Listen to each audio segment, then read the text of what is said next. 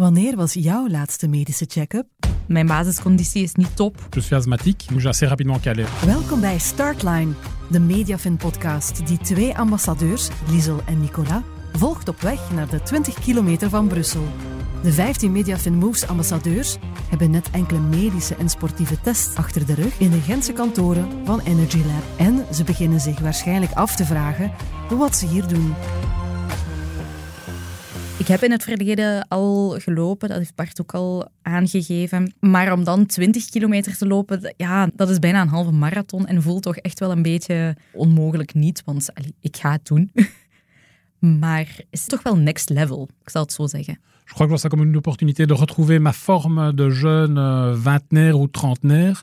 En septembre, je vais faire 200 km à vélo. Tout ça fait partie d'un plan. C'est mon cap euh, 20-250. Donc 20 km à pied en mai. 200 km à vélo mi-septembre et 50 ans en décembre. Het programma is eigenlijk een opsteker omdat onze renners weten waar ze heen gaan. Maar waar beginnen ze dan aan? En hoe zijn de tests verlopen? Le premier test s'est plutôt euh, bien passé. J'ai eu un électrocardiogramme. C'est la première fois de ma vie. Bientôt 50 ans. Ça, c'est plutôt euh, satisfaisant et rassurant. On a eu un body scan complet. C'est assez rigolo. J'ai un peu oublié les chiffres, mais je peux te dire ma, ma bonne graisse, ma mauvaise graisse, euh, le poids de mes os. Je crois que j'ai 2,6 kg d'eau dans mon corps. Trucs comme ça. Mijn basisconditie is niet top. Ik heb te veel vet. Ook wel eigenlijk blij dat die bevestiging eens komt. Mensen denken altijd, oei, je bent zo slank. Uh, not. Allee. dus het is nu gewoon tijd om er werk in te steken, om daaraan te beginnen. Ik heb daar ook wel zin in. Voor de looptest ben ik op de loopband gaan staan en dan wordt er eigenlijk gewerkt in stukjes van vijf minuten.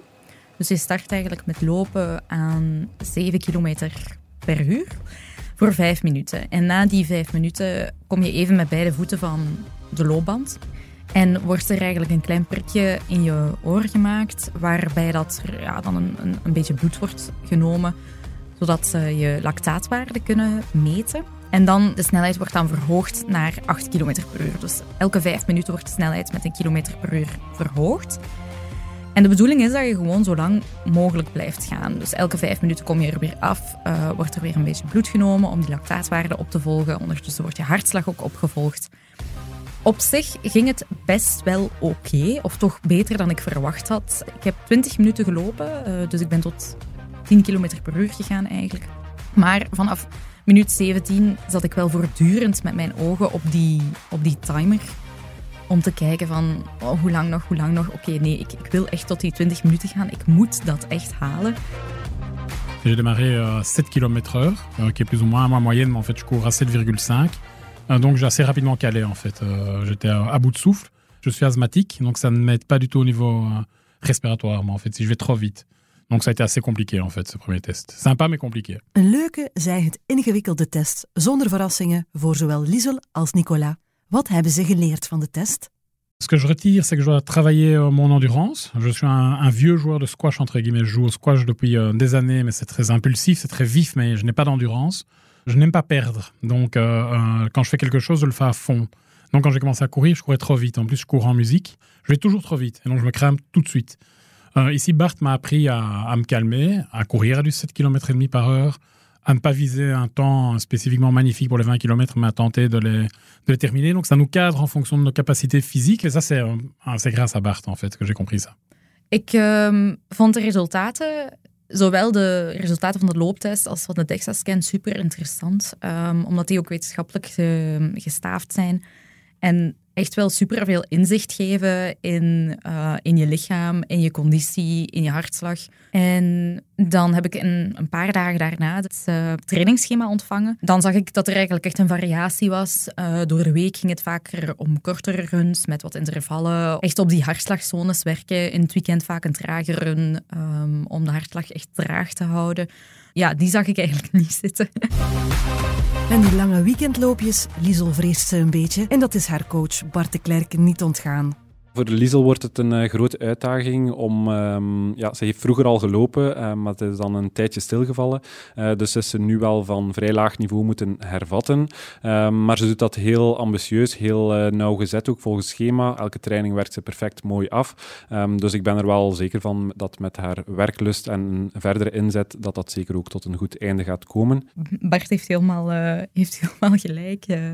Ik ben inderdaad, of ik start inderdaad van een vrij laag niveau, van echt uh, een beetje van nul, zoals we ook hebben, hebben besproken bij Energy Lab. Um, maar ik heb er wel super veel zin in. En het feit dat er een coach is en dat ik zo weet dat ik gevolgd word, zorgt er ook voor dat ik, dat ik, dat ik er helemaal voor ga. En dat, dat het mij ook over het algemeen vrij weinig moeite kost om mij aan het schema te houden. Dus dat is eigenlijk wel heel fijn. Moi, j'aime pas être trop dirigé. Euh, donc je le dis honnêtement, hein, je crois que tous mes collègues euh, suivent le plan. Moi j'ai découvert assez récemment qu'il y avait un plan en fait. Geef toe dat de casting van deze podcast niet beter kon gaan. Onze twee ambassadeurs zijn compleet het tegenovergestelde van elkaar. Luister hoe coach Bart de andere ambassadeur inschat. Nicolas, il est très motivé, il fait les entraînements, mais il les fait à sa manière. Alors peut-être ça peut être un défi qu'il euh, suit les plans que, que j'ai prescrits et comme ça il va courir les 20 km sans problème. J'aime beaucoup euh, mon coach Bart, c'est un ancien cycliste. Euh, lui, il a réussi son cap euh, de remise en forme il y a bien longtemps. Euh, mais je, pense me souvenir que je lui ai dit que je ne suivrais pas ses entraînements. Je ne sais pas faire ça, en fait. Ça ne, ça ne m'intéresse pas. C'est beaucoup trop cadré. Euh, j'irai beaucoup plus vite avec Bart. À mon avis, j'arriverai beaucoup plus vite. Mais je suis vraiment têtu. Je suis têtu comme une mule et j'ai envie d'y arriver par mes propres moyens. Et puis si j'y arrive pas, euh, moi, je pourrais m'en prendre qu'à moi-même. Ze zijn nog fris en gemotiveerd. Wat zal er gebeuren na de eerste paar wedstrijden? Wanneer de kortademigheid hen dwingt te stoppen aan de kant van de weg. Wanneer hun spieren hen zal smeken om thuis te blijven. En er buiten een storm zal uitbreken. Dat zullen we in de volgende aflevering zien. Bedankt voor het luisteren naar Startline, een podcast geproduceerd door Mediafin en beschikbaar op je favoriete podcast-app.